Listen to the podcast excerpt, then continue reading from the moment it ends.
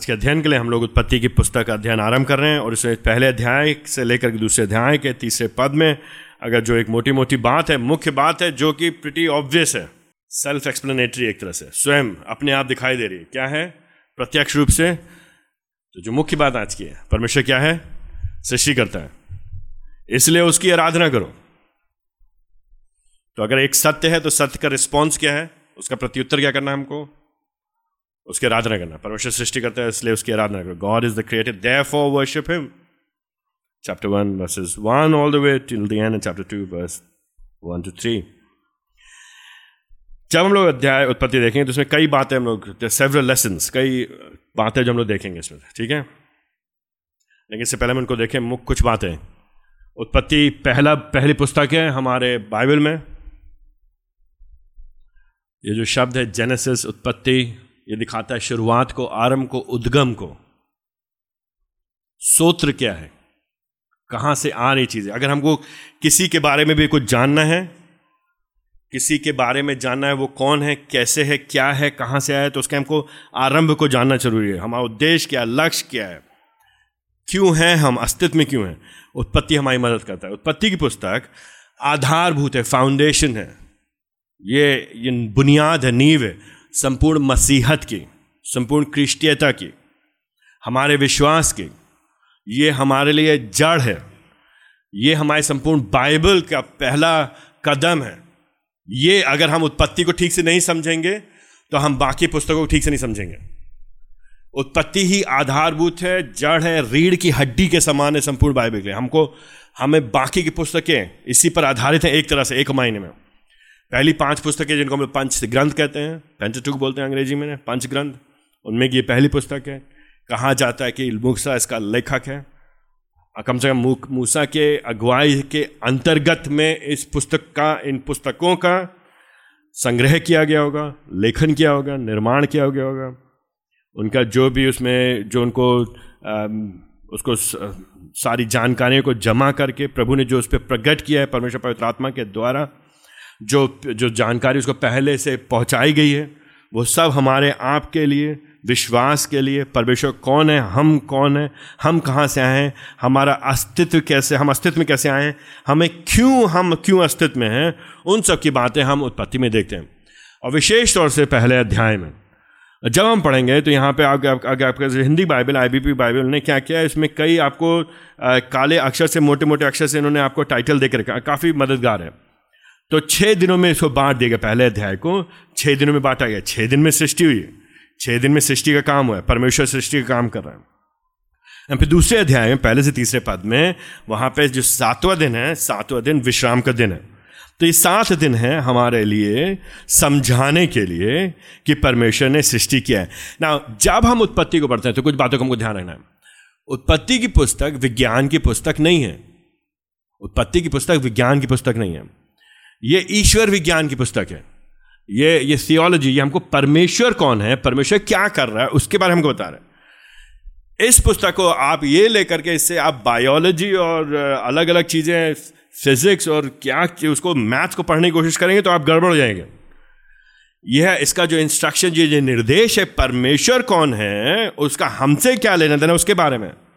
तो जब कई बार लोग उत्पत्ति पढ़ते हैं, विशेष रूप से पहले दूसरे तीसरे अध्याय को पढ़ते हैं लोग बहुत परेशान हो जाते हैं। और उसके एक एक जो विस्तार से जो बातें हैं, उसको लेकर के लोग बहुत गड़बड़ाने लगते हैं। हमको ये ध्यान रखना है कि उत्पत्ति की पुस्तक बार बार जब लोग बाइबल पढ़ते हैं, हमको देखना है, परमेश्वर ने किसको लिखा है, किस लिए लिखा है, हमसे क्या लेना देना है? ये पहले किसको दिया गया? ये पहले उस समय इसराइलियों को दिया गया है। उनको शिक्षा दी जा रही है। किसके बारे में शिक्षा दी जा रही है? क्या शिक्षा दी जा रही है? पहले हमको वो समझ, जब हम वो समझ जाएँगे तो फिर हम अपने ऊपर लेकर के आएँगे। इस उत्पत्ति की पुस्तक का हम लोग उपयोग नहीं करेंगे, ये जानने के लिए, कोशिश करने के लिए कि पृथ्वी कितने पुरानी है, कितने साल की है, पहले कितना, क्या क्या क्या चीज़ें, इन सब चीज़ों के चक्कर में हमको नहीं पढ़ना है। हमारे लिए जो निर्देश है उत्पत्ति में मुख्यतः ये नहीं है कि प्रभु जी ने जो सृष्टि की है, उसका एक एक विस्तार, एक एक सूक्ष्म विस्तार, सूक्ष्म से हमको सूक्ष्मता के साथ डिटेल्ड हमको एनालिसिस करने के लिए नहीं है, अवलोकन करने के लिए नहीं है सृष्टि के बारे में है। लेकिन हमको मोटी मोटी बात बताई जा रही, बड़ी बड़ी बात बताई जा रही है, हमको सिद्धांत बताया जा रहा है, हमको शिक्षा दी जा रही है कि कौन है सृष्टिकर्ता और किस लिए बनाया गया। फ़र्क समझ नहीं समझे? तो इस पुस्तक को लेकर इसलिए परेशान हमें, अरे हम क्या, हम सृष्टि के बारे में कैसे कैसे, क्या क्या एक एक हमको विस्तार से नहीं बताया जा रहा है, यहाँ पे कि 24 घंटों में कैसे, क्या क्या हुआ है। यहाँ पे मोटी मोटी बात, शिक्षा की बात बताई जा रही है, परमेश्वर के बारे में और मनुष्य के बारे में। तो जो मोटी शिक्षा है, जो बड़ी शिक्षा है, जो मुख्य शिक्षा है, उसको हमें ग्रहण करना है और उसको ध्यान में रखते हुए कि बाइबल जो है हमारे लिए विज्ञान की पुस्तक ना हो करके, लेकिन ये ईश्वर विज्ञान की पुस्तक हमें परमेश्वर के बारे में बताती है, हमारे जीवन के उद्देश्य के बारे में बताती है और इसको हमें देखना है कि परमेश्वर ने क्यों सृष्टि किया है, बजाय इसके के लिए कि कैसे और का, और किस तरह से, किस तरह से, किस प्रकार से वह उत्तर नहीं दे रहा है। मुख्यतः क्यों प्रभु जी ने किया है? और प्रभु जी जब कर रहे हैं तो उसके पीछे वो किन बातों, किस तरह से, जब हम लोग बात करें किस प्रकार से, किस तरह से तो वहाँ पे हम लोग परमेश्वर की शक्ति, परमेश्वर की योजना, परमेश्वर कार्य करने की रीति को देखेंगे मोटे मोटे तौर से। तो मेरे साथ बड़ी जल्दी देखिए, वापस आइए, उत्पत्ति उसका पहला अध्याय से आगे। जब आप यहाँ पे देखेंगे तो पहले अध्याय के पहले पद में, आरंभ में ही आदि में आदि में और यहीं से जो शब्द लिया गया, उत्पत्ति के लिए आया गया। आदि में परमेश्वर ने आकाश और पृथ्वी की सृष्टि की। ये कहने का तरीका आकाश और पृथ्वी कहने का मतलब सब कुछ सब कुछ की। आदि में किसने? परमेश्वर ने। तो जो अगर आप पढ़ेंगे यहुन्ना, उसका पहला अध्याय उसमें पहले अध्याय के पहले पद में भी इसी प्रकार की भाषा का उपयोग किया जाता है। ये कहने का तरीका है, जो लेखक है, जिस, चाहे मूसा है, मूसा को परमेश्वर के पवित्र आत्मा ने उस पर प्रकट किया है। जो सच्चाई है, मूसा को बताया गया है, किस तरह से हुआ है, यहाँ पे परमेश्वर मान के चल रहा कुछ बातों को। लेकिन यहाँ का जो लेखक है, मूसा मान के चल चला कुछ बात क्या मान के चल? नंबर एक, वो मान के चल रहा है कि परमेश्वर अस्तित्व में है। मान के चल रहा है। तो यहाँ पे परमेश्वर जब जब वचन शुरू हो रहा है, बाइबल शुरू हो रही है, उत्पत्ति उसका पहला अध्याय शुरू हो रहा है तो यहाँ पे हमको कारण नहीं बताया जाता है कि परमेश्वर कौन है और कैसे अस्तित्व में है, क्यों करके तुमको मानना चाहिए परमेश्वर पे।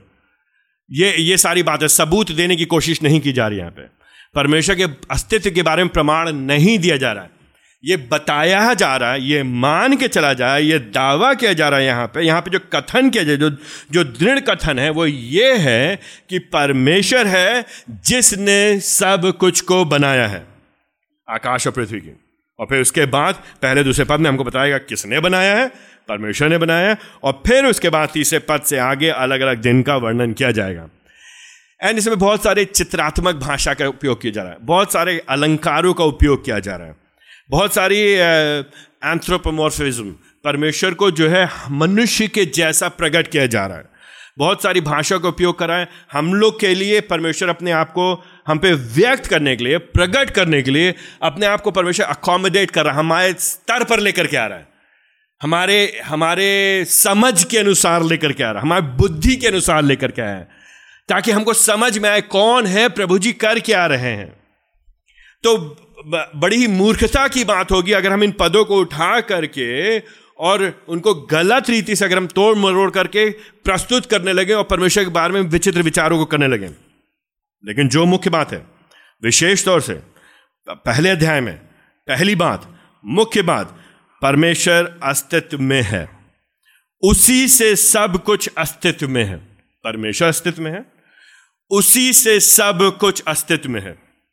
तो इसीलिए आदि में एक कहने का तरीका, आरंभ से, हमेशा से, अगर बहुत पहले कोई और समय, परमेश्वर समय के बाहर है, परमेश्वर समय के परे है, वो परमेश्वर उससे बड़ा है, उससे ऊपर है, उससे ऊँचे है परमेश्वर को समय में मापा नहीं जा सकता, परमेश्वर को समय में रोका नहीं जा सकता, परमेश्वर को समय में बांधा नहीं जा सकता। है लेकिन हमारे आपके समझ के लिए, हमको आपको समझाने के लिए, मूसा यहाँ पे जो लिख रहा है, परमेश्वर पवित्र आत्मा की आज्ञा में की अगुवाई में होकर के लिख रहा है, वो हमको बता रहा है कि आरंभ में, बहुत पहले, आरंभ में, आदि में, शुरुआत में, आप तुम समझ लो क्या मतलब हो उसका शुरुआत में।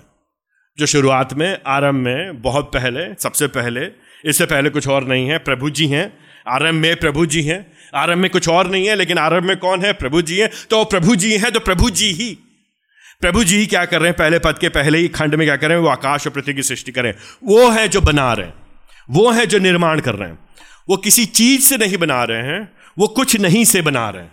कुछ नहीं है आदिम में, केवल प्रभु जी हैं और कुछ नहीं में से प्रभु जी आरंभ में ही क्या कर रहे हैं? सृष्टि का काम कर रहे हैं।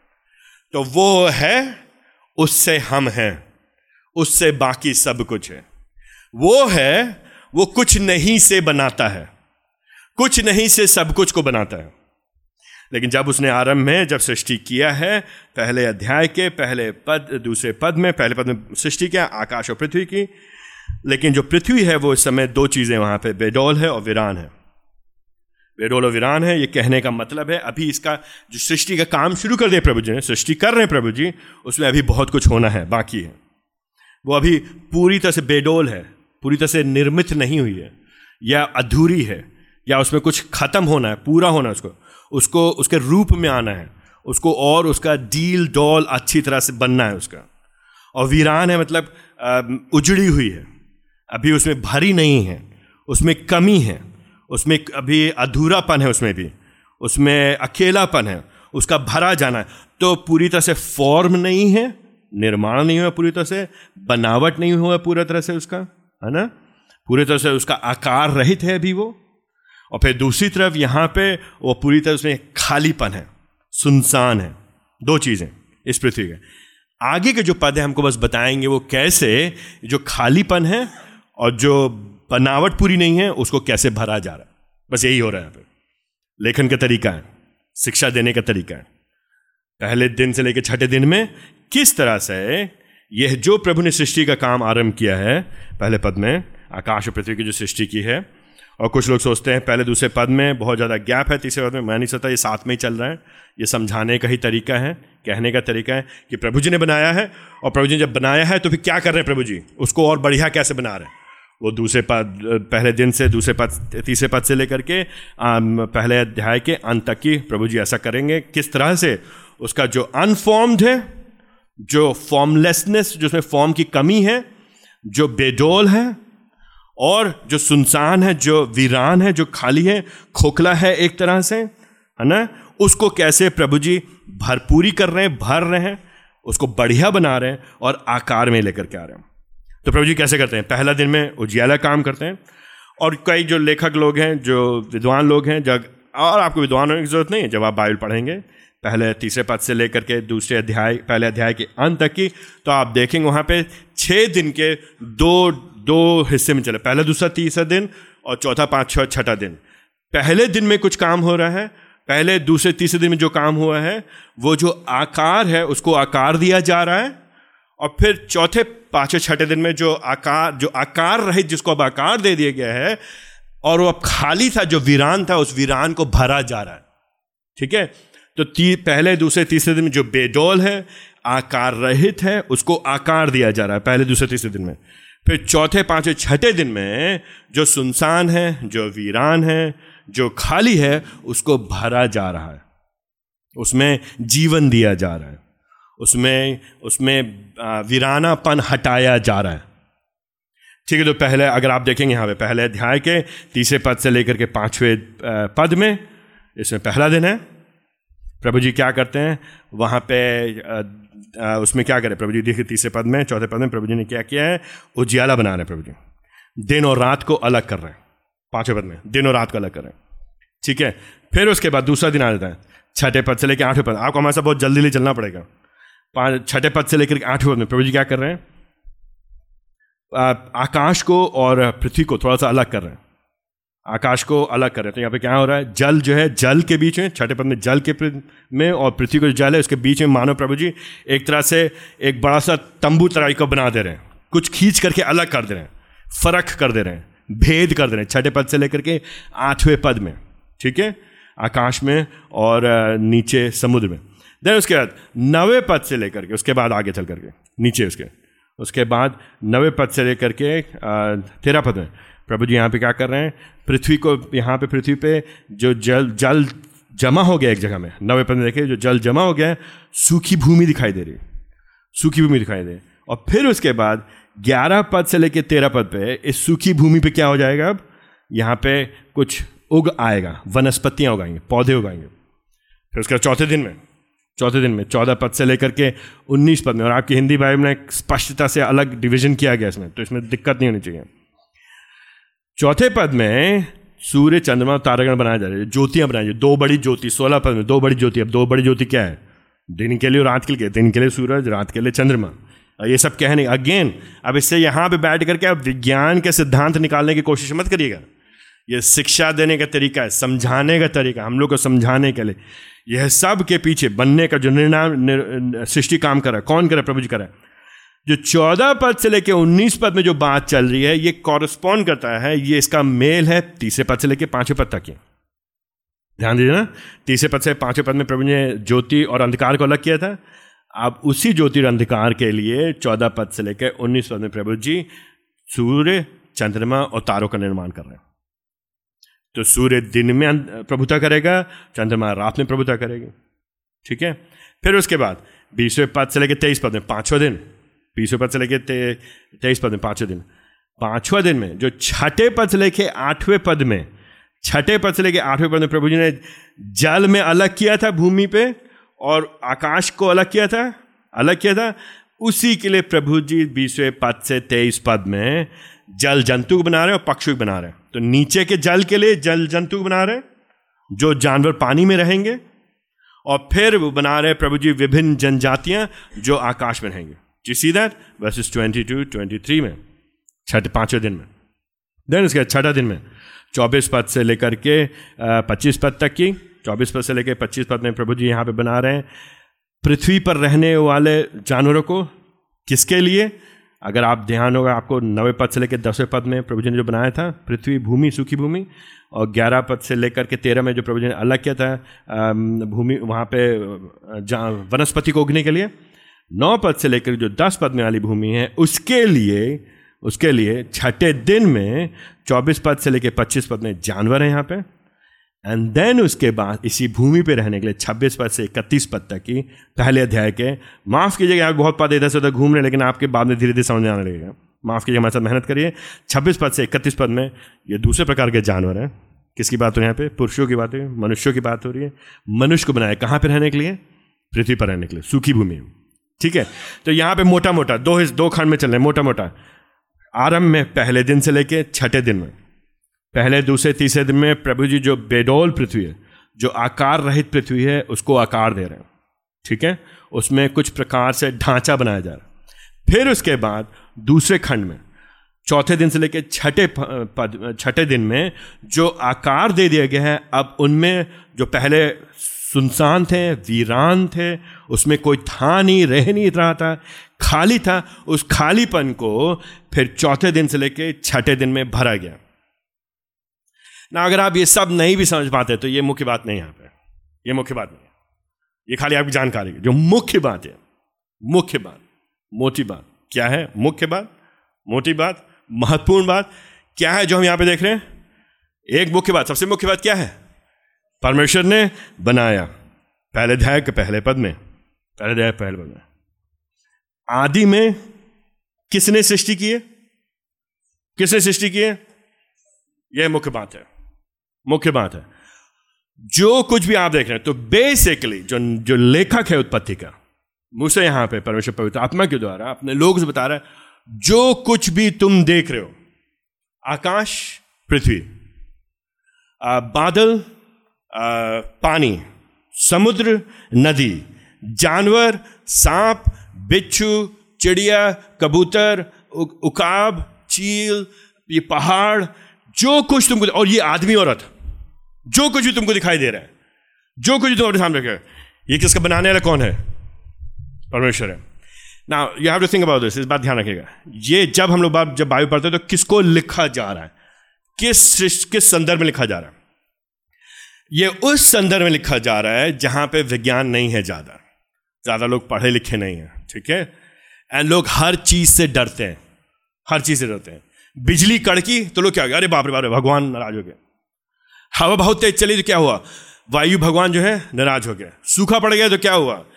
पानी के जो देवता है, वो नाराज़ हो गए। धूप ज़्यादा निकल गया तो क्या हो गया सूर्य देवता नाराज़ हो गए। बदली हो गई तो क्या हो गया बदली वाले जो देवता है, वो नाराज़ हो गए। मतलब कुछ भी हो गया, बीमारी हो गई तो क्या हुआ? कोई भगवान है जो नाराज़ हो गया एंड आदमी इस डर में जीता है कि यह सब चीज़ें जो हमारे आस पास है, ये सब जो वस्तुएँ, ये सब हमारे पास है, ये सब क्या है? ये हमारे हमारे जीवन को संभालने वाले हैं। ये हमारे मालिक हैं। इनसे हमको डरना है। इनकी हमें आराधना करनी, इनको हमें खुश करके रखना है। आरंभ में ही उत्पत्ति, हज़ारों साल पहले जब लिखी जा रही है। ये बहुत पढ़े लिखे लोग नहीं है उनको जब लिखा जा रहा है, तभी उनको बताया जा रहा है। उस समय इसराइलियों को, मूसा के द्वारा, भयभीत मत हो। डरो नहीं। हैरान मत हो, परेशान मत हो। जो कुछ तुम देखते हो, जो कुछ तुम देखते हो, जो कुछ तुम्हारे सामने है, वो सब का बनाने वाला केवल एकमात्र ईश्वर परमेश्वर है यह हुआ परमेश्वर। यू सी दैट मुख्य बात, परमेश्वर बनाया और बनाया उसे कैसे? अक्सर जो सृष्टि के जो वृत्तांत होते हैं जो नैरेटिव्स होते हैं क्रिएशन नैरेटिव्स अक्सर। अलग अलग धर्मों में अलग अलग मिथ्याओं में अलग अलग मिथ्याओं में। तो वो क्या होगा? कुछ ईश्वर लोग हैं, भगवान लोग हैं देवता लोग हैं, आपस में लड़ाई कर लेते हैं, लड़ाई कर लेते हैं, या तो फिर सृष्टि हो जाती है। किसी का सर कट गया, गला कट गया, किसी का पैर कट गया, हाथ कट गया, खून गिर गया, खून से कुछ बन गया। या क्या हुआ? उनको मन करा, उनको नौकर चाहिए, उनको दास चाहिए तो उन्होंने क्या किया? मनुष्यों की सृष्टि कर दी। बहुत सारी मिथ्याएँ हैं अलग अलग धर्मों में अलग अलग पृष्ठभूमियों में अलग अलग भाषाओं में, दुनिया के अलग अलग क्षेत्रों में जो सृष्टि की जब बात करते हैं तो वो लोग ऐसे बात करते हैं, मानो गलती से जो दुनिया बन गई। एकदम से।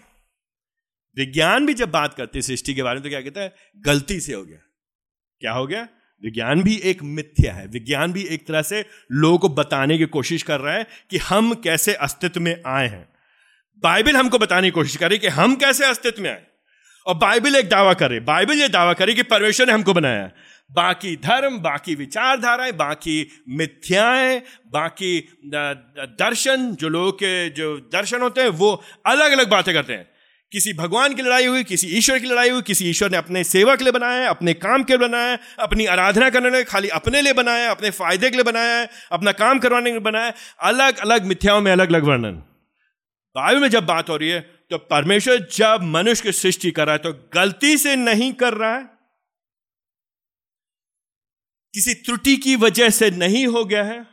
कुछ गड़बड़ी का परिणाम नहीं है ये? ये एक्सीडेंटली नहीं हो गया है? लेकिन योजनाबद्ध तरीके से सोची समझी रीति से, अपने परमेश्वर ने अपनी बुद्धि में होकर के, अपने समझ में होकर के, अपने अपने इच्छा में होकर के।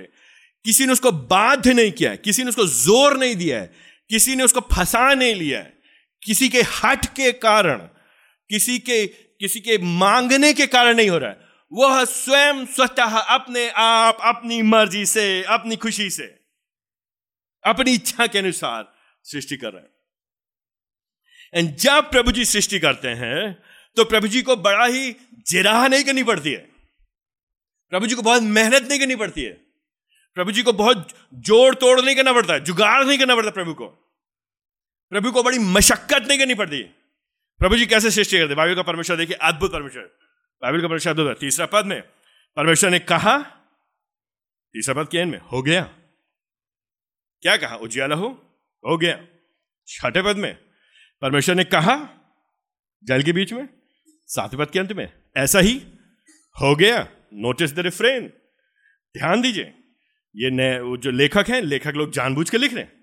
उनके लिखने का तरीका, ये शिक्षा देने का तरीका है। It's a way to instruct people लोगों को निर्देश दिया है शिक्षा। कोई चीज़ को बार बार कहा, प्रभु जी ने कहा। प्रभु जी ने बहुत दिनों तक मेहनत नहीं किया।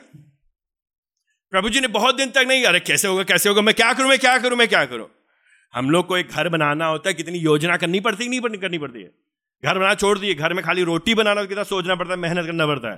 प्रभु जी क्या कर रहे हैं? सृष्टि बना रहे हैं। सृष्टि करें तो प्रभु जी क्या करें? पहले जाके छठे पद में प्रभु जी ने कहा, जल को अलग हो जाए, जल अलग अलग हो गया। ऐसा ही हो गया सेवन पद के अंत में।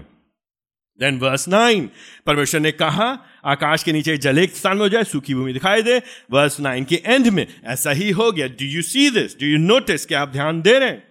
जो प्रभु ने कहा, वो राइट बस इलेवन फिर परमेश्वर ने कहा, पृथ्वी वनस्पति उत्पन्न करें। बस इलेवन के एंड में, और ऐसा ही हो गया।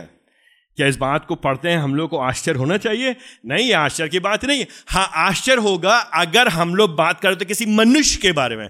हम यहाँ पे बात करें संपूर्ण संसार के सृष्टिकर्ता परमेश्वर के बारे में। तो परमेश्वर जो कह रहा है, वो हो रहा है, क्योंकि जो वो चाहता वो होगा। वर्ष फोर्टीन। फिर प्रभु जी ने कहा, रात से अलग करने के लिए आकाश के अंदर में ज्योति हूँ? और फिर क्या हो? वर्स फिफ्टीन में, पृथ्वी पर प्रकाश देने के लिए अंदर के अंतर, आकाश के अंतर में ज्योतियाँ ठहरे, और ऐसा ही हो गया। वर्ष ट्वेंटी फिर परमेश्वर ने कहा, जल झुंड के झुंड जीव जंतु से अत्यधिक भर जाए। वर्ष ट्वेंटी वन के सेकंड के बीच में, और जल बहुत ही भर गया भर गया। वर्ष ट्वेंटी फोर परमेश्वर ने कहा, पृथ्वी पर हर एक प्रकार के जंतु हो जाए। वर्स ट्वेंटी फोर के एंड में ऐसा ही हो गया, ऐसा ही हो गया। और फिर प्रभु ने जो जो प्रभु जी ने कहा, वैसा ही होता चला गया। सेम थिंग वर्स 29 में प्रभु जी ने कहा, और वर्स थर्टी के एंड में, और वैसा ही हो गया। सो so नोटिस दो तीन बातें। सबसे पहली बात, परमेश्वर अस्तित्व में है। इसको बताने के लिए हमें किसी से कोई क्षमा याचना करने की ज़रूरत नहीं है। हमें किसी को प्रमाण देने की ज़रूरत नहीं है। हमें किसी को कहने की ज़रूरत नहीं है, भाई, मानो मानो प्रभु है। कैसे मानो प्रभु है? सृष्टि देखो। परमेश्वर के अस्तित्व का सबसे बड़ा प्रमाण क्या है? परमेश्वर के अस्तित्व का सबसे बड़ा प्रमाण है, यह सृष्टि। हमें कोई और प्रमाण की ज़रूरत नहीं है। हमें घबरा, कई बार मसीलो भैया, लोग मानते नहीं, क्यों नहीं मानते डू नॉट वरी चिंता मत करिए। उनके सामने प्रमाण ऐसा नहीं होगा, जब न्याय के दिन वो प्रभु के सामने खड़ेंगे तो कहेंगे, प्रभु जी, हम कैसे विश्वास करते हैं, आप है कि नहीं है? हम कैसे मानते आप है कि नहीं है? प्रभु जी कहते हैं, क्या तुम्हारे आँखें हैं कि नहीं है? क्या तुम्हारे पास स्पर्श करने की क्षमता है कि नहीं है? क्या तुम्हारे पास सूंघने की क्षमता थी कि नहीं थी? क्या तुम्हारे पास बोध करने की क्षमता थी कि नहीं थी? तुम बोध, तुम चाहे छूने के द्वारा, देखने के बारे, सूंघने के द्वारा, सुनने के द्वारा, क्या तुमने मेरी सृष्टि को नहीं देखा? क्या तुमने नहीं देखा मैंने क्या बनाया? क्या तुमने नहीं देखा मैंने क्या क्या उत्पन्न किया और कैसे उत्पन्न किया? गलती से नहीं, अपने आप नहीं किसी महाविस्फोट की वजह से नहीं। विज्ञान चाहे जो कह ले, लेकिन जो स्रोत्र है, जो उद्गम है, जो प्रारंभ है, जो बुनियाद है, जो नींव है, जो मुख्य करता है, जो मुख्य कारण है, जिसके वजह से, जिसके द्वारा सब कुछ है, वो है स्वयं परमेश्वर। इट्स अमेजिंग जब जब बाइबल के लेखक लोग, लिखते हैं तो वो लोग बहुत पसीना नहीं बहा रहे। और वो उनको लिखने में शर्म भी नहीं आ रही उनको। वो वो ये चिंता नहीं करें लोग क्या सोचेंगे? लोग ये नहीं वो ये क्या सोचेंगे, अरे लोग पढ़ेंगे तो क्या कहेंगे? लोग हमारा मज़ाक तो नहीं उड़ाएँगे? उनको ऐसी चिंता नहीं, वो कह रहे, भैया, देखो भैया, मानो ना मानो, हमसे से मतलब नहीं, हम तुमको सीधी सीधी बात बता परमेश्वर पवित्र आत्मा ने हम पे ये प्रकट किया मूसा के द्वारा कि प्रभु जी ने सब कुछ बनाया है। तुम्हारा बनाने वाला कौन है? मालिक कौन है? सब प्रभु जी हैं। ये सब कुछ सृष्टि। तो इससे मतलब नहीं है, विज्ञान कितनी प्रगति कर ले, मनुष्य कितना कर ले, तुम चाँद पे चले जाओ, सूरज पे चले जाओ, तुम मार्स पे, मंगल ग्रह पे चले जाओ इट डज नॉट मैटर विज्ञान चाहे जितनी प्रगति कर ले, लेकिन वह प्रगति क्यों करने पा रहा है? वह विज्ञान क्यों करने पा रहा है? क्योंकि उसके बनाने वाला, उसके पीछे कौन है? परमेश्वर है। क्योंकि परमेश्वर ने निर्माण किया है, सब कुछ को बनाया है। वह सृष्टि करता है। तो जब मनुष्य, जब हम और आप जब इन खंड को पढ़ते हैं, पहले अध्याय को पढ़ते हैं तो गलत प्रत्युत्तर ये होगा अरे इसमें तो लेकिन ये बात नहीं पता चली। अच्छा हमको ये बताओ डायनासोर कहाँ से आए थे? अच्छा हमको ये बताओ घोड़े कब आए थे? ये सब फालतू वाली बात है। वो बेसिर पर वो मूर्खता बात है। वो दिखाता है कि हमारी बुद्धि भ्रष्ट हो गई है। लेकिन जो सही बात क्या है वो बात है ओ माई गुडनेस ये तो बनाने वाला परमेश्वर है। अब मैं क्या करूँगा? उसकी आराधना करूँगा। आ मेरे को किसने बनाया है? आ, प्रभु जी ने बनाया। तो मैं क्या करूँगा? उसकी आराधना करूँगा। And will come to that in minute परमेश्वर जब बनाता है तो अपने वचन से बनाता है। लेकिन जो कुछ भी वो बनाता है, वो सब कुछ वो क्या कहता है? अच्छा ही बनाता है। तीसरे अध्याय, पहले अध्याय पहले अध्याय के चौथे पद में परमेश्वर देखा कि उजाला अच्छा है अच्छा है। पहले अध्याय के दसवें पद के एंड में परमेश्वर ने देखा कि अच्छा है। बारह पद के अंत में परमेश्वर देखा कि अच्छा है। वर्स 18 के एंड में परमेश्वर ने देखा कि अच्छा है। वर्स 21 में परमेश्वर देखा कि अच्छा है। वर्स 25 के एंड में परमेश्वर देखा कि अच्छा है। And not only this verse 31 के एंड में, सब कुछ जो प्रभु जी ने बनाया विशेष रूप से मनुष्य की सृष्टि करने के बाद, सब कुछ को जब प्रभु जी देख रहे हैं तो प्रभु जी क्या कह रहे हैं? बहुत अच्छा है। प्रभु जी जो कुछ बना रहे हैं अच्छा बना रहे हैं, बढ़िया बना रहे हैं, उत्तम बना रहे हैं। ये प्रभु जी का काम है। जो सृष्टि प्रभु जी ने किया था, जो प्रभु जी ने बनाया था आरंभ में प्रभु जी ने अपनी बुद्धि में होकर बनाया, अपनी योजना में होकर बनाया, अपने सामर्थ्य से बनाया, अपने वचन से बनाया, उसका वचन इतना सामर्थ्य है, शक्तिशाली है प्रभु जी बोलता है और हो जाता है। प्रभु जी जो चाहते हैं, जो कहते हैं, उसके द्वारा चीज़ें, वस्तुएँ अस्तित्व में आ जाती हैं। प्रभु जी के शब्दों में ताकत है, प्रभु के वचन में सामर्थ्य है। प्रभु जी अपनी वचन से अपनी योजना को पूरी करते हैं। You see that I hope you know this लेकिन जो काम प्रभु जी करते हैं, प्रभु जी अच्छा काम करते हैं। कहने का मतलब क्या हो गया? अब जो काम प्रभु जी करेंगे, वो अच्छा ही तो करेंगे ना। और क्या कर सकते हैं प्रभु जी? प्रभु जी कोई काम खराब करेंगे, प्रभु जी कोई काम गड़बड़ करेंगे। प्रभु जी ऐसा नहीं था, प्रभु जी बनाते। अरे, ये क्या? ओ ओ ये तो सत्यानाश हो गया। बनाने जा मैं, कुछ बन गया, कुछ। आई मीन हम लोग ऐसा करते हैं ना, हम लोग कुछ बनाने की कोशिश करेंगे, बन जाएगा कुछ और। प्रभु जी के साथ गलती नहीं, कोई एरर नहीं है यहाँ पे। प्रभु जी को वापस वो डिलीट बटन दबाने की ज़रूरत नहीं पड़ी थी बैक स्पेस करने की ज़रूरत नहीं पड़ी थी प्रभु जी को। क्यों? क्योंकि प्रभु जी ने जो चाहा, जैसे चाहा, उसने कहा और जो कहा वो हो गया और जो हुआ वो बढ़िया है। उत्तम है क्यों बढ़िया है? क्योंकि उसका बनाने वाला कौन है? अगर बनाने वाला प्रभु जी है, अगर दाता अगर सृष्टि करता प्रभु है तो जो कुछ भी प्रभु जी बनाएगा, वो बढ़िया बनाएगा, उत्तम बनाएगा, उसमें कोई खराबी नहीं होगी। वो सही बनाएगा, उचित बनाएगा। तो जानबूझ के जो उत्पत्ति का लेखक है, पहले अध्याय में हमको ये बातें प्रभु के बारे में बताते तो ये हमको बताता प्रभु जी जो हैं, वो भले हैं। प्रभु जी जो हैं, वो अच्छे हैं। जो अच्छा बना रहा है, वो खुद क्या है? वो खुद अच्छा है। उससे अच्छा कोई और नहीं।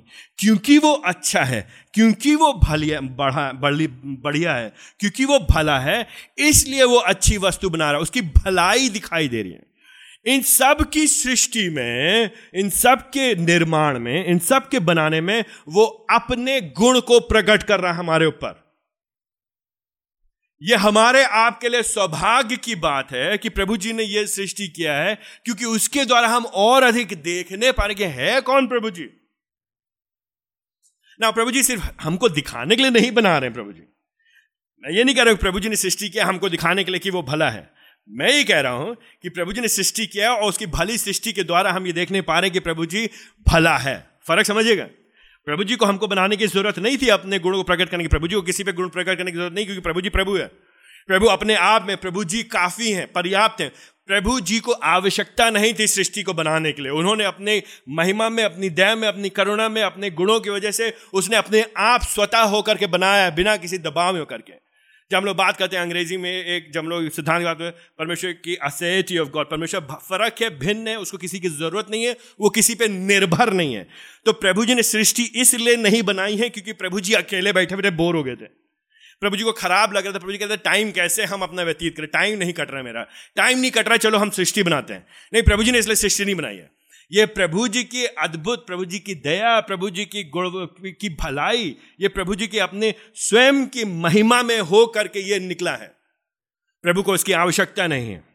लेकिन प्रभु जी ने फिर भी भलाई किया एंड नोटिस ना सिर्फ़ प्रभु जी ने अच्छा बनाया है, लेकिन जब हम लोग पहले अध्याय में आते हैं, जब प्रभु जी जल जंतुओं को बनाते हैं, कि जंतु को पक्षियों को बनाते हैं, पहले अध्याय के बाईस पद में पहले के बाईस पद में, जब उन्होंने जानवरों को बनाया, ठीक है? उनको बनाने के बाद बाईस पद प्रभु जी ने क्या कहा? उनको आशीष दिया है। सीधा, अनुग्रह के ऊपर अनुग्रह, दया के ऊपर दया, करुणा के ऊपर करुणा। तो प्रभु जी बनाया पृथ्वी, प्रभु जी ने बनाया पृथ्वी और आकाश बनाया, प्रभु जी पृथ्वी बेडोल और वीरान थी उसको बढ़िया कर रहे हैं प्रभु जी, ठीक है? लाइट्स को अलग कर रहे हैं, दिन और रात को अलग कर रहे हैं, ठीक है? प्रभु जी आकाश और पृथ्वी के पानी को अलग कर दिया उन्होंने। भूमि को अलग कर दिया।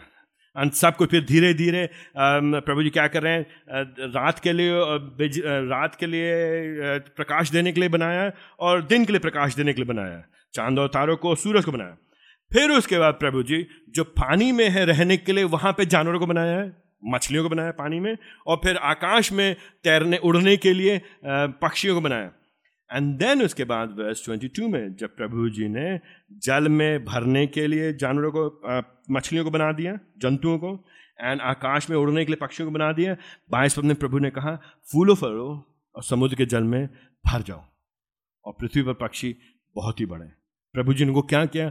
आशीष दिया बाईस पद में। फलवन करें प्रभु जी को बढ़ा रहे प्रभु जी। नोटिस ध्यान दीजिए, प्रभु जी बना करके खाली छोड़ नहीं दे रहे। खाली बना के त्याग नहीं दे रहे हैं, लेकिन बनाने के साथ साथ ऑलरेडी प्रभु दे चुके हैं कितना? बाइबल का परमेश्वर कैसा परमेश्वर जेनरस गॉड जेनरस गिवर वो बड़ा ही उदार देने वाला परमेश्वर है। उदारता के साथ है। तो ऑलरेडी सृष्टि कर दिया ऑलरेडी उसने बना दिया ऑलरेडी उसने दे दिया, लेकिन और दे रहा वो। और आशीष दे रहा है, और भलाई कर रहा है, और दया दिखा रहा है। ना सिर्फ़ जानवरों पे भलाई कर रहा है, ध्यान दें यहाँ पे। अट्ठाईस पद में परमेश्वर ने मनुष्य को बनाया है। मनुष्य की सृष्टि करने के बाद प्रभु जी ने क्या किया? अट्ठाईस पद में और परमेश्वर ने मनुष्य को क्या किया? आशीष दिया। परमेश्वर ने उन्हें आशीष किन्हें? उन्हें नर और नारी को। और क्या कहा उनसे? उसमें आशीष में क्या कहा प्रभु जी ने? प्रभु जी ने क्या कहा?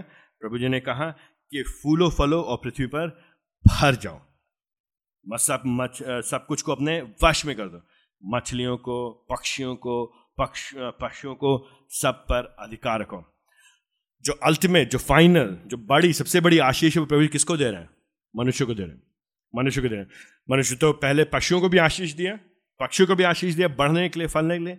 लेकिन जब वो बढ़ गए, वो फैल गए, वो भर गए, उसके बाद प्रभु जी किसको आशीष दे रहे हैं? नर और नारी को आशीष दे रहे हैं।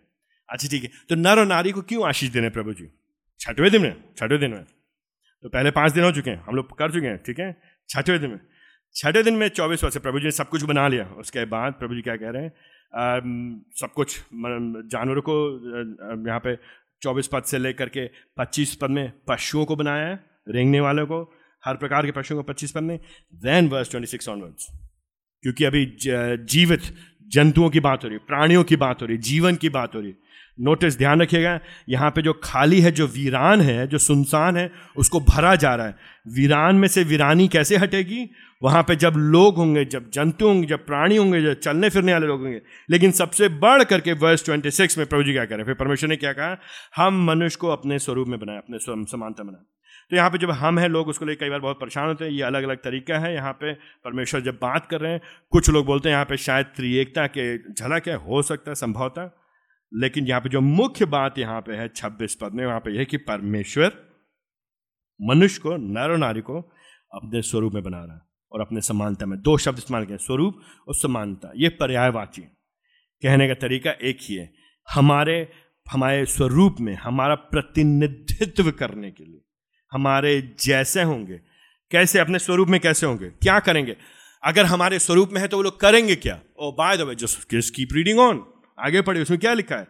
वर्स ट्वेंटी सिक्स सिक्स में, हमारे समानता बनाएँगे, अपने स्वरूप बनाएँगे। वो करेंगे क्या? छब्बीस पद के अंत में, वो क्या करेंगे? प्रभुता करेंगे। बाइबल का परमेश्वर कौन है? प्रभुता करने वाला परमेश्वर है। बाइबल का परमेश्वर कौन है? सम प्रभु परमेश्वर है। बाइबल का परमेश्वर कौन है? वो महाराजा है, राजा धीराज है, सब पर अधिकार रखता है।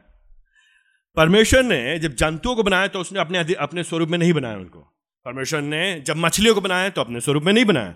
परमेश्वर ने जब पक्षियों को बनाया, अपने स्वरूप में नहीं बनाया। पेड़ पौधों बनाया अपने स्वरूप में नहीं बनाया लेकिन प्रभु जी ने जब छब्बीस पद में आया, प्रभु ने कहा, आओ हम मनुष्य को अपने स्वरूप में बनाए, अपने समानता बनाए। तो हमारे स्वरूप में, हमारे समानता में बनने का मतलब क्या होगा? आह, जो कुछ भी यहाँ पे पृथ्वी पर है, जो कुछ भी। हाँ मैंने जंतुओं को आशीष दिया फलने, फूलने के लिए, भर जाने के लिए, लेकिन मैं तुमको आशीष दे रहा हूँ, क्या दे रहा हूँ, क्या करने के लिए कह रहा हूँ? मैं तुमसे कह रहा हूँ कि तुम उनके ऊपर प्रभुता करो। उनके ऊपर राज करो। तो राज क्यों करना है? एक तरह से प्रभु जी का प्रतिनिधित्व करने के लिए। तो जय कई बार हम लोग बात करते हैं इमेज की, स्वरूप की तो हमको इस बात करें परमेश्वर ने संसार में सब कुछ को बनाया है। सब चीज़ की सृष्टि की, लेकिन सृष्टि के अंत में, लगभग अंत में, छठे दिन के अंत में प्रभु जी को बना रहे एक तरह से ये चरमोत्कर्ष है, एक तरह से ऊपर हम आखिर में पहुँच रहे हैं। परमेश्वर किसको बना रहा अंततः सबसे अंत में किस निर्माण का काम कर रहा है? मनुष्य का निर्माण करने का काम कर रहा है। क्यों बना रहा है मनुष्य को प्रभु जी? अपने स्वरूप में कै, कैसा बना रहा? है अपने स्वरूप में बना रहा है। किस तरह का बना रहा है? अपनी समानता में बना रहा है। लेकिन अपने स्वरूप अपनी समानता में किस लिए बना रहा है? अपने स्वरूप अपनी समानता बना बनाए ताकि वो प्रभुता करे। किसके ऊपर प्रभुता करे? सब कुछ जो इस पृथ्वी पर। सब कुछ। जो कुछ भी। Verse twenty eight verse twenty eight लोग चाहे जितना परेशान हो रहे हैं जनसंख्या बहुत बढ़ जा रही है। लोग चाहे जितना परेशान हो जाए कि पृथ्वी में लोग बहुत हो गए हैं। क्योंकि ये क्रिएशन मैंडेट ये परमेश्वर की ओर से दिया गया निर्देश है। ये सृष्टि में दिया गया निर्देश है। ये आज्ञा है राज आज्ञा है प्रभु की। इसलिए ये होगा ही होगा। तो इसमें आपको आश्चर्यचकित नहीं होना चाहिए कि हिंदुस्तान अब 1.4 बिलियन पीपल हो, हो गए हम लोग। ये जनसंख्या बढ़ती चली। है क्यों? वर्ष ट्वेंटी एट पहला अध्याय अट्ठाईस पद। प्रभु जी ने आशीष दिया मनुष्य को। अपने स्वरूप में अपने जैसा बनाया अपना प्रतिनिधित्व करने के लिए। अपना, अपनी ओर से एक तरह से प्रभु जी के हम लोग वज़ीर हैं। प्रभु जी के हम लोग प्रधानमंत्री हैं। प्रभु जी की ओर से हम लोग राज्य करेंगे। हम पर आशीष दी गई वर्ष ट्वेंटी एट में। हम हर एक चीज़ को अपने वश में करेंगे ही। कोई भी वस्तु, सब कुछ प्रभु की ओर से। और हम जब ऐसा करेंगे तो हम दिखाएँगे, प्रतिनिधित्व करेंगे, जैसे हम प्रभु की ओर से। तो हमने आप लोगों को कई बार पहले बता चुके हैं, जब जब जब जब ने जब पुराने ने में जब ये जो शब्द आ रहा है आप लोग मालूम है हम लोग के यहाँ भी हमारे देश में भी नेता लोग क्या करेंगे? जब चुनाव आएगा इलेक्शन आएगा जब वो लोग जीत जाएँगे जब जीत जाते हैं तो क्या करते हैं या फिर हर जगह क्या करेंगे अपने फ़ोटो लगाएँगे अपने पोस्टर लगाएँगे। और आपको मालूम है कि हमारे यहाँ एक एक एक, एक कुछ नेता थे अभी नाम लेंगे कुछ लोग बुरा मान जाएँगे। कोई था जिसने क्या किया उत्तर प्रदेश में लखनऊ में सब जगह मूर्तियाँ लगा दी। किसकी मूर्ति लगा दी? अपनी मूर्तियाँ सब जगह। कहने क्या तरीका दिखाने अपनी उपस्थिति को दिखाना। अपने प्रभाव को दिखाना। लोग ताकि याद रखें। एक तरह से जब प्रभु जी जब निर्माण, जब सृष्टि करें, प्रभु जी ने मनुष्य की सृष्टि की है, अपने स्वरूप में, अपनी समानता में तो वो मानव परमेश्वर का प्रतिनिधित्व करने के छोटे छोटे प्रभु जी का प्रतिरूप है सब जगह। तो कायदे से मनुष्य को क्या करना चाहिए? आदम, अदन की वाटिका में आदम और हवा को। परमेश्वर ने कहा, मैं मनुष्य को बनाऊँगा और मनुष्य को अपने स्वरूप में बनाऊँगा। क्या करके बनाऊँगा? नर और नारी करके बनाऊँगा। तो जो नर है और नारी है, यह दोनों जन प्रभु के स्वरूप में होंगे। नर भी प्रभु के स्वरूप में होगा, नारी भी प्रभु के स्वरूप में होगा, समानता में होगा और यह दोनों जन मेरा प्रतिनिधित्व करेंगे। तो जब लोग आदम को देखेंगे, हवा को देखेंगे तो लोग जानेंगे कि परमेश्वर कौन है। जब लोग आदम और हवा के साथ व्यवहार करेंगे तो जानेंगे वे परमेश्वर की ओर से राज्य कर रहे हैं।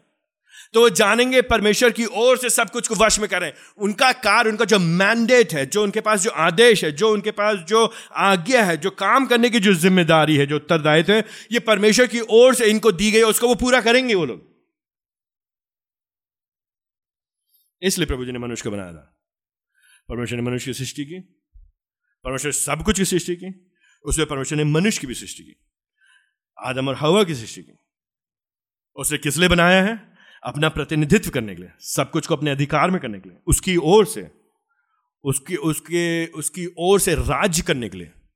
लोगों को, ताकि जब लोग आदम और हवा को देखें तो लोग परमेश्वर के राज्य को देखें, परमेश्वर की उदारता को देखें, परमेश्वर की दया को देखें, परमेश्वर के देने वाले हृदय को देखें। तो इनको जब वश में करना था, अधिकार में करना था तो ये जो वश और अधिकार का काम, ये क्रूरता से अधिकार में करने वाला नहीं था। ये सृष्टि को बर्बाद करने वाला अधिकार नहीं था। ये तबाही मचाने वाला अधिकार नहीं था। ये आतंक मचाने वाला अधिकार नहीं था। यह प्रेम में हो करके, प्यार में हो करके, परमेश्वर की भलाई को प्रकट करने वाला अधिकार था। इस अधिकार में होकर के करना था। और उसके लिए प्रभु जी ने क्या किया? वर्ष 29 से लेकर के वर्ष 30 में, इनके लिए, इनको जो कुछ भी ज़रूरी था, प्रभु जी ने क्या किया? प्रावधान किया इनके लिए। जस्ट नोटिस प्रभु जी की दया को। नोटिस जो सृष्टि करता है परमेश्वर है, वो सृष्टि कर रहा है और सृष्टि में मनुष्य को बना रहा है और मनुष्य के लिए प्रावधान कर रहा है। ये बाइबल का परमेश्वर प्रावधान करवाने वाला परमेश्वर है। उदारता से देने वाला परमेश्वर उदारता से, बहुतायत है वर्ष ट्वेंटी नाइन समस्त पृथ्वी का प्रत्येक पौधा जो बीज उत्पन्न करता, प्रत्येक पेड़ जिसमें बीज उत्पन्न होने वाले फल होते हैं, तुम्हें दिया गया वर्ष ट्वेंटी नाइन के एंड में सब तुम्हारे भोजन के लिए हो, सब तुम्हारे भोजन। ना सिर्फ़ प्रभु जी, मनुष्यों के लिए प्रावधान कर रहे हैं। नोटिस करिए वर्ष थर्टी में, जितने जानवर हैं, उनके लिए भी सब पेड़ पौधे वनस्पतियों का प्रावधान किया गया हरे भरे पौधे, ये सब उनके लिए। एंड नोटिस करेगा, अभी पाप नहीं आया, अभी अभी सृष्टि की बात है, पाप नहीं आया, इसलिए सब लोग अभी वेजिटेरियन है। कोई भी यहाँ पे नॉन वेज नहीं है, सब पेड़ पौधे खास, फूस खाने वाले हैं। और कोई शिकायत नहीं करता था उस समय, कोई नाराज़ नहीं होता था। सब मज़े से सब बढ़िया चल। रहा है ये प्रभु, और प्रभु जी ने क्या किया? वर्स थर्टी वन में, अरे भैया वेजिटेरियन कैसे अच्छा हो सकता है? वर्स थर्टी वन सब कुछ को देखने के बाद प्रभु ने बनाया, कहा, प्रभु जी ने क्या कहा? बहुत अच्छा है।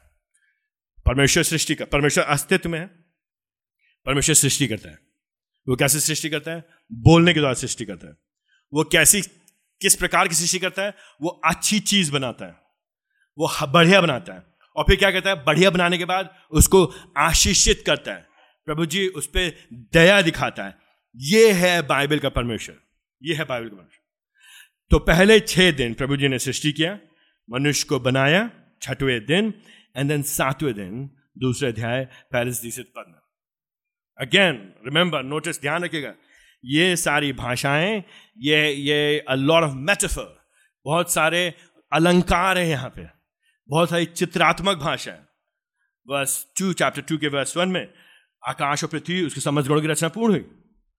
अब भाइयों बहनों, तुम्हारे लिए बता दिए गए प्रभु जी ने कैसे बनाया? तो ई ना कहो ये मत कहना, ई भगवान बनाए वो भगवान है ई देवता वो देवता। ये माता, वो पिता, वो भगवान, वो सब कुछ नहीं नथिंग ज़ीरो शून्य बटा ज़ीरो बिजली बिजली गरजेगी, चमकेगी, गड़गड़ाएगी, बादल गरजेंगे तो डरो नहीं तुम, डरो नहीं। वो पता नहीं कौन है, कौन आगे कौन है, कोई नहीं आया। ये प्रभु ने बनाया, डरो नहीं उसे। बादल फटे, पहाड़ गिरे, डरो नहीं। भूखा पड़ा भूकंप आया डरो नहीं। आग लगी, डरो नहीं। पेड़, मैं ये छोटा सा पेड़ हो या बड़का पेड़ हो? पुराना पेड़ हो या नया पेड़ हो? पेड़ के आगे गिरो नहीं, उसे घबराओ नहीं। कोई भी पेड़ के नीचे ना भूत रहते, ना भूत उड़ते हैं। किसी पेड़ के नीचे सोना है, वहाँ सो जाओ। किसी पेड़ के नीचे खाना खाना है, खा लो, लेटना है, लेट लो, जो करना है करो। अमावस्या हो या पूर्णवस्या हो कौन सा दिन है? चंद्रमा की रात हो या आधा चंद्रमा की रात हो, या पूरी, पूरा काली रात हो? या सूरज पूरा हो या सूरज, सूर्य ग्रहण हुआ हो? या चंद्रमा ग्रहण, कोई ग्रहण हो या ना ग्रहण हो? डरो नहीं इनसे, ये भगवान नहीं है, ये ईश्वर नहीं है, ये जीवन दाता नहीं है, ये तुम पर नियंत्रण नहीं करते हैं, ये तुमको फंसा नहीं सकते हैं।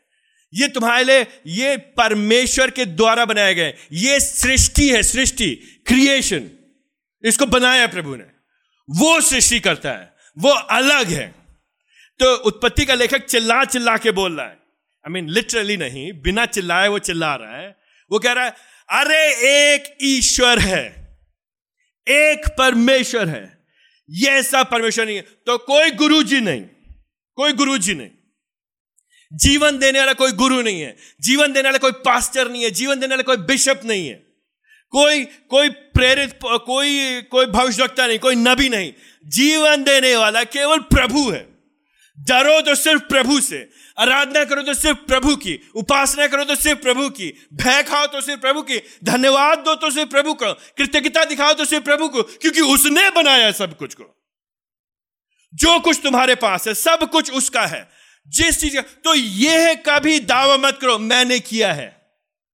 यह कभी मत कहो, मैंने बनाया है। इस बात पे घमंड न करो कि मैं अपने जीवन का मालिक हूँ। क्यों? क्योंकि जीवन देने वाला कौन है?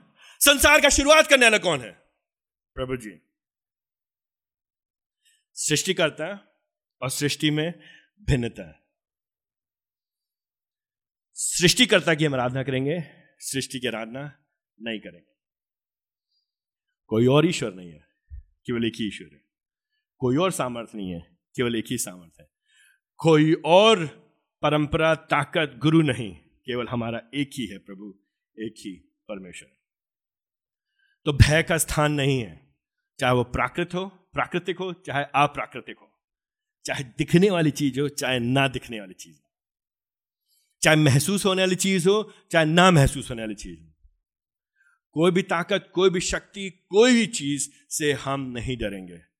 क्योंकि इन सब का बनाने वाला वो है, इसलिए वही सर्वश्रेष्ठ है, इसलिए वही सर्व सामर्थ्य है, इसलिए वही सम प्रभु है, इसलिए वही सर्व अधिकारी है, इसलिए वही सबके ऊपर विराजमान है।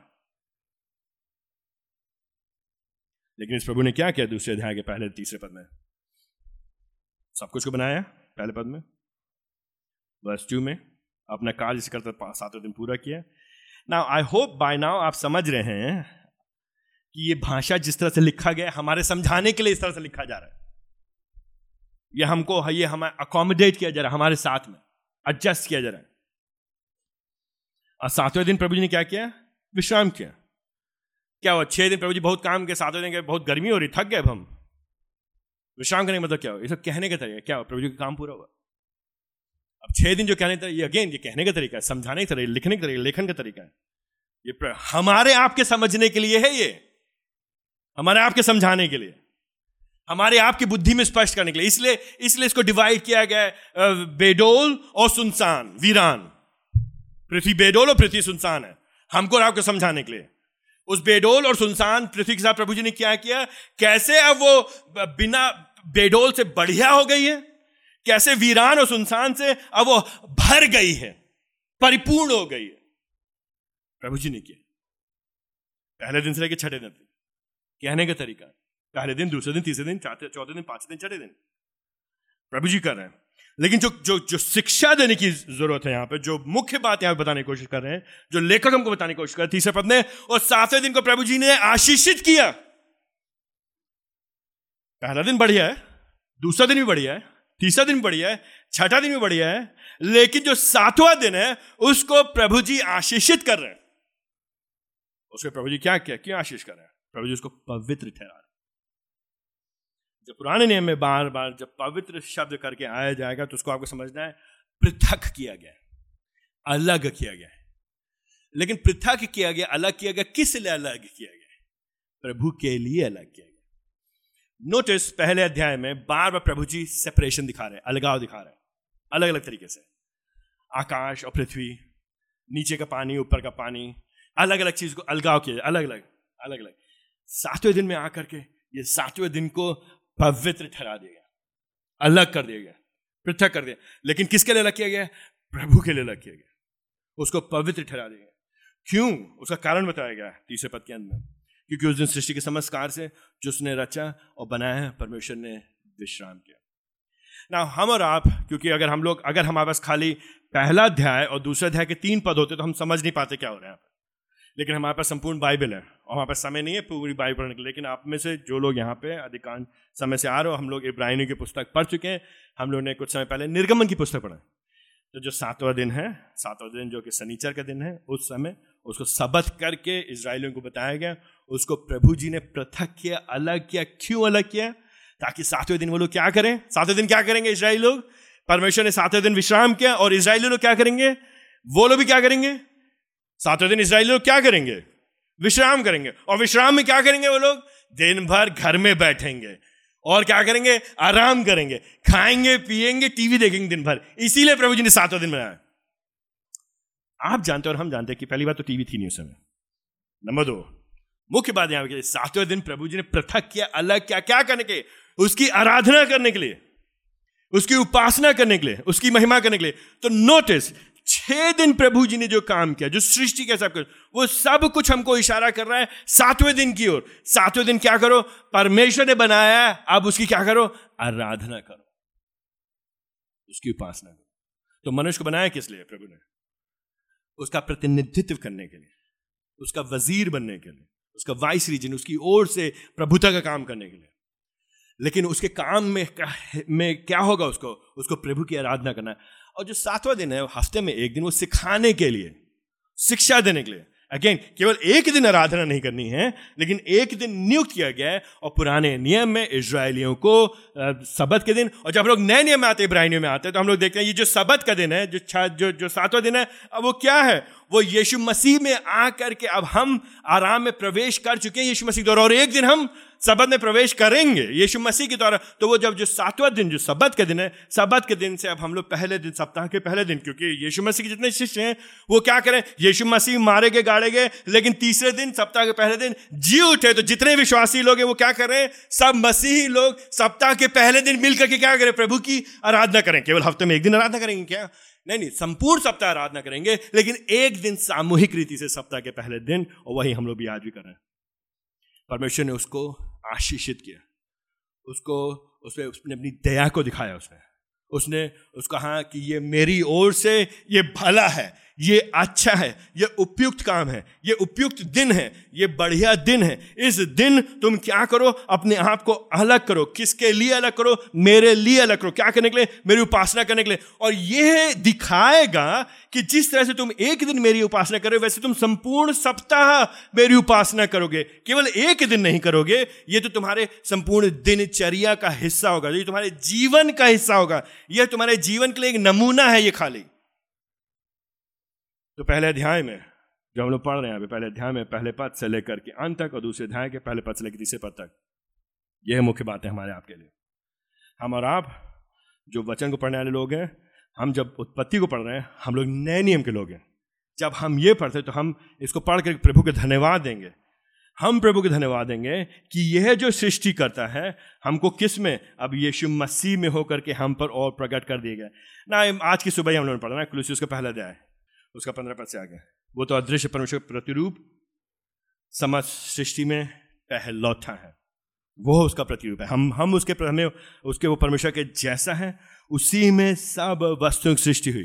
तो जब उत्पत्ति उसका पहला अध्याय पढ़ रहे हैं, उत्पत्ति उसका पहला अध्याय, जब आप उत्पत्ति उसका पहला अध्याय पढ़ रहे हैं, जब उसने कहा, आदि में परमेश्वर ने आकाश और पृथ्वी की सृष्टि की तो आप वहाँ पे कह सकते हैं, परमेश्वर पिता, परमेश्वर पुत्र, परमेश्वर पवित्र आत्मा। परमेश्वर पुत्र ने आकाश और पृथ्वी की सृष्टि कैसे मालूम? कुलूसियों उसका पहला अध्याय, उसका सोलह पद, क्योंकि उसी में सब वस्तुओं की सृष्टि हुई। कौन सी वस्तु की सृष्टि हुई? स्वर्ग की अथवा पृथ्वी की। दृश्य अथवा दृश्य, सिंहासन अथवा साम्राज्य, शासन अथवा अधिकार, समस्त वस्तु उसी के द्वारा और किस लिए सृष्टि की गई सब चीज़ों की? वह सिक्सटीन के एंड में उसी के द्वारा, उसी के लिए सृजी गई है। उत्पत्ति उसका पहला अध्याय, सृष्टि क्यों हुई है? किसके लिए हुई है? परमेश्वर के लिए। हमारे लिए नहीं हुई है। यद्यपि मनुष्य का एक महत्वपूर्ण स्थान है सृष्टि में, हम परमेश्वर के स्वरूप में बनाए गए नर और नारी करके, परमेश्वर की समानता में बनाए गए परमेश्वर की ओर से राज्य करने के लिए, उसका प्रतिनिधित्व करने के लिए, लेकिन सृष्टि हमारे लिए नहीं है। दुख की बात क्या है? मनुष्य लोग कैसे जीते हैं? हमारा हमारा जीवन कैसे व्यतीत करते हैं? हमारा आप ऐसे जीवन व्यतीत करते हैं, जैसे मानो कि ये जीवन किसने बनाया है? परमेश्वर ने बनाया है। किसके लिए बनाया है? हमारे लिए। पिछले सप्ताह आपने अपना जीवन कैसे व्यतीत किया आपने? किस तरह से जिया आपने पिछले सप्ताह? आप क्या सोचते हैं? आप ये सोचते हैं, मैं, ये जो जीवन है, मैं जीऊँगा, किसके लिए जीऊँगा? केवल किसके लिए? अपने लिए। अपने लिए। किसके लिए जीऊँगा? अपने बच्चों के लिए। किसके लिए जीऊँगा? कुलूसी क्या कह रहा है बनाने वाला कौन है? परमेश्वर है। कौन बनाने परमेश्वर पिता है, परमेश्वर पुत्र, परमेश्वर पवित्र आत्मा किसके लिए? उसके लिए। ये जीवन किसका है? ये आप आप किसने दिया ये जीवन आपको? आई थिंक उत्पत्ति उसका पहला अध्याय आप सबसे बार बार स्क्रीन आउट बार बार कौन है तुम्हारा बनाने वाला और क्यों बनाया तुम्हें? किस लिए? नाउ यू टेल मी पूरे सप्ताह आप किसकी योजनाएँ बना लेकर ही जीते हैं आप? हर हफ़्ते आप क्या क्या प्लानिंग करते रहते हैं? किसको किसको लेकर के प्लानिंग करते रहते हैं? आई I मीन mean, आप क्या सोच रहे हैं? आप ये सोच रहे हैं कि ये जो जीवन जो मैंने अपना बनाया है इसको मैं जीऊँगा अपने हिसाब से 2025 आते आते मैं ये कर लूँगा 2026 आते आते मैं ये कर लूँगा। और अगर प्रभु जी ने चाहा तो 2030 आते आते मैं क्या कर लूँगा? मैं जहाँ चाहूँगा, वैसे जिस तरह से जीना चाहूँगा। किसके लिए? अपने अनुसार। दूसरा पत्रस, उसका तीसरा अध्याय। दूसरा पत्रस, तीसरा अध्याय। दूसरा पत्रस, तीसरा अध्याय। इन लोग साथ प्रॉब्लम ये, समस्या ये है, ये लोग भूल जाते हैं संदर्भ दूसरा है दूसरों के बारे में बात हो रही है लेकिन हम पे लागू करता है दूसरा पत्र से तीसरा दस के पाँचवें पद में।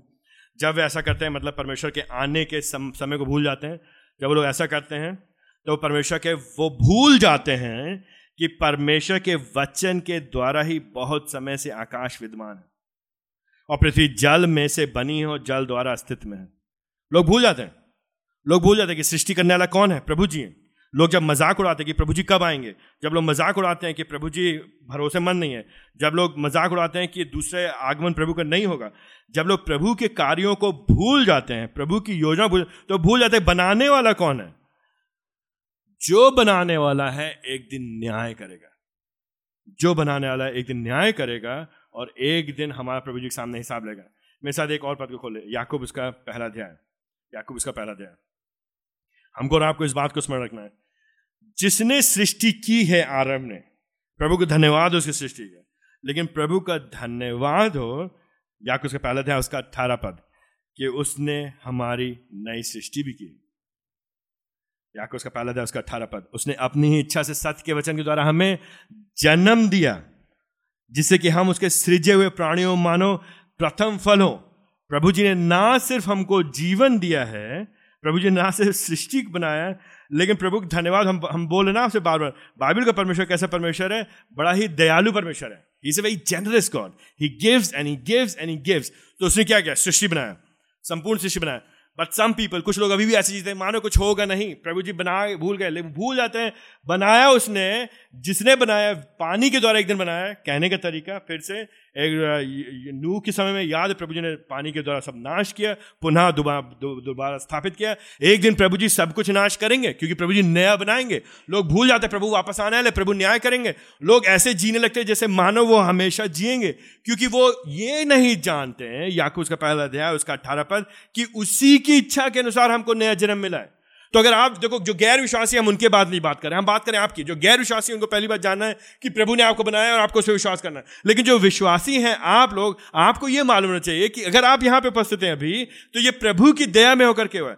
प्रभु जी ने आपको अपनी इच्छा में होकर के सत्य के वचन के द्वारा जन्म दिया है। वहाँ पे प्रभु जी ने वचन के द्वारा सृष्टि किया प्रभु जी ने अब यहाँ पे हमको सत्य के वचन के द्वारा नया जन्म दिया नई सृष्टि की प्रभु जी ने हमको नया आत्मा दिया नया हृदय दिया हमको नई इच्छाएँ दी हम प्रभु के लोग हैं। तो अब हम क्या करेंगे? हमको क्या करना पहले पत्र उसका पहला अध्याय, उसका तेईस पद। स्मरण करिए। स्मरण करिए तेईस पद में, क्योंकि हमारा जो नया जन्म हुआ है, वो कैसे हुआ है? नाशमान नहीं, लेकिन अविनाशी बीज के द्वारा। मतलब कैसे? उसके जीवित अटल वचन के द्वारा हमारा नया जन्म हुआ है। क्योंकि हमारा नया जन्म हुआ पहला पत्र उसका पहला अध्याय, उसका तेईस पद। इसलिए बाईस, तेईस, बाईस पद में अपने जीवन को बदलो, नया जीवन जियो। नया जीवन तो कहने का मतलब क्या होगा? उत्पत्ति जब पहला अध्याय को हम देख रहे हैं। पहले अध्याय को लेकर के, पहले पद से लेकर के अंत तक और दूसरे अध्याय के पहले पद से लेकर तीसरे पद में। प्रभु जी ने हमारा सृष्टि किया, हमारा निर्माण किया क्या करने के लिए? उसकी आराधना करने के लिए। दूसरा अध्याय उसके पहले पद से लेकर तीसरे पद में। इसीलिए उसने सबत का दिन बनाया इसीलिए उसने सातवें दिन को पवित्र ठहराया था उस समय। इसराइलियों के लिए सबत के दिन, शनिचर के दिन, नई सृष्टि में आने के बाद, यीशु मसीह के आने के बाद, मारे जाने, गाड़े जाने, तीसरे दिन, जी के बाद, सबत के दिन से शनिचर के दिन से, वो पहला दिन, सप्ताह का पहला दिन उसको प्रभु जी ने हमारे लिए अलग किया, ठहराया गया। प्रभु जी के लिए अब संपूर्ण सारा सप्ताह एक मायने में देखा जाए, केवल एक दिन नहीं, लेकिन संपूर्ण जीवन संपूर्ण जीवन और हम अनंत काल तक हमेशा नई सृष्टि में प्रभु के साथ होंगे, उसके साथ सबक में होंगे, अनंत सबक में होंगे, वो अलग बात है, वो गैर मतलब बात है। लेकिन वो सॉरी वो दूसरी बात है, लेकिन फ़िलहाल के लिए प्रभु जी जो सार्वभौमिक है, उसके प्रति हमारा आपका क्या प्रत्युत्तर होगा? इमेजिन करिए, अगर यीशु मसीह संसार में नहीं आए होते इमेजिन करिए अगर यीशु मसीह संसार में नहीं आए तो यीशु मसीह ने हमको नया जन्म नहीं दिया होता और हम इन सच्चाइयों से दूर होते। तो हमारे आपके पास आशा नहीं होती। लेकिन प्रभु जी ने अपनी दया में होकर के, प्रभु जी ने अपनी करुणा में होकर के नोटिस दया पे दया पे दया पे दया, सृष्टि बनाया, संपूर्ण वस्तुओं से परिपूर्ण किया यद्यपि हमने विद्रोह किया, लेकिन फिर भी उसने हमको छोड़ नहीं दिया। उसने अपना पुत्र भेजा हमारे लिए, आपके लिए, ताकि एक बार फिर से सृष्टि का काम करे हमारे आपके भीतर। एक बार फिर से वो जो स्वरूप में बनाया है, उस स्वरूप को हमको अपने निकट बना के रखे, ताकि क्यों? ताकि हम उसकी आराधना करें। तो प्रश्न मेरा आपसे ये है, क्या आप इस परमेश्वर की आराधना कर रहे हैं कि नहीं कर रहे? हैं कैसे करेंगे? कृतज्ञता से, धन्यवाद के द्वारा, उसके लिए, जीने के द्वारा। आइए हम लोग प्रार्थना करें